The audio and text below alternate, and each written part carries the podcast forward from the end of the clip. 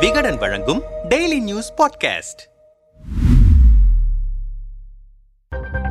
மக்களவைத் தேர்தலுக்கான முதற்கட்ட பணிகளை இந்திய தேர்தல் ஆணையம் தொடங்கியிருக்கிறது. மூன்றாவது முறையாக ஆட்சியை பிடிக்க பாரதிய ஜனதா கட்சி வியூகங்கள் வகுத்து வருகிறது. பலமான பாஜகவை வீழ்த்திட பதினாறு எதிர்க்கட்சிகள் ஓரணியில் திரண்டு முதற்கட்ட ஆலோசனையை பீகாரில் நடத்தியிருக்கின்றன. அடுத்து பெங்களூரில் கூடி இரண்டாவது கட்ட ஆலோசனையை நடத்தவிருக்கின்றன. இதனால் நாடாளுமன்ற தேர்தலுக்கு இன்னும் பத்து மாதங்கள் இருந்தாலும் இப்போதே அரசியல் களம் பரபரப்பாக தொடங்கியிருக்கிறது. எதிர்க்கட்சிகளின் வியூகங்களை உடைக்கும் விதமாக காய்களை நகர்த்தி வருகிறது பாஜக. இதன் ஒரு பகுதியாக நான்கு மாநிலங்களுக்கான தலைவர்களை அதிரடியாக மாற்றியிருக்கிறது பாஜக தலைமை. பஞ்சாப் மாநில தலைவராக இருந்த அஸ்வனி குமார் சர்மா நீக்கப்பட்டு சுனில் ஜக்கர் நியமிக்கப்பட்டிருக்கிறார். சுனில் ஜக்கர் காங்கிரஸ் கட்சியிலிருந்து விலகி பாஜகவில் இணைந்தவர். முன்னாள் முதல்வரும் முன்னாள் மத்திய அமைச்சரும் சட்டமன்ற உறுப்பினருமான பாபுலால் மராண்டி ஜார்க்கண்ட் மாநில பாஜக தலைவராக நியமிக்கப்பட்டிருக்கிறார். ஆந்திர மாநில பாஜக தலைவராக என் டி ராமராவின் மகளும் முன்னாள் மத்திய அமைச்சர் அமைச்சருமான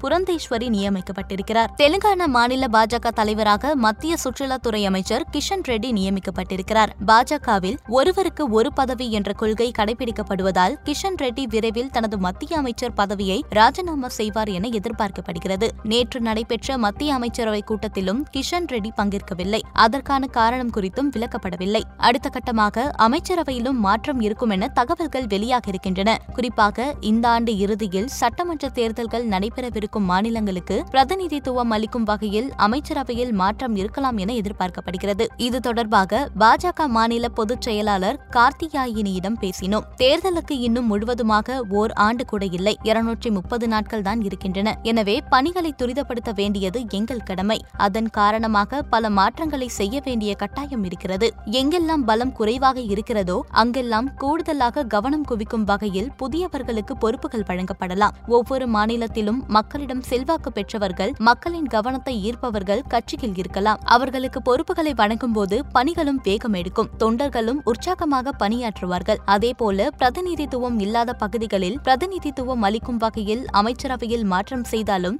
அது வரவேற்கத்தக்கதுதான். எல்லா பிரிவினரின் தேவையையும் பூர்த்தி செய்கிற அரசாக மோடி அரசு இருக்க வேண்டும். அந்த வகையில் மாற்றத்திற்கான நேரம் வரும்போது மாற்றம் செய்வதில் எந்த தவறும் இல்லை. ஆனால் இது கர்நாடகா தேர்தல் தோல்வியின் எதிரொலி என்று எடுத்துக்கொள்ள முடியாது. வெற்றி தோல்வி என்பது அரசியலில் சகஜமானது. கர்நாடகாவில் வாக்கு வங்கி சரிந்திருந்தால்தான் கவலைப்பட வேண்டும். ஆனால் எங்கள் வாக்கு வங்கி கூடிதான் இருக்கிறது என்றார்.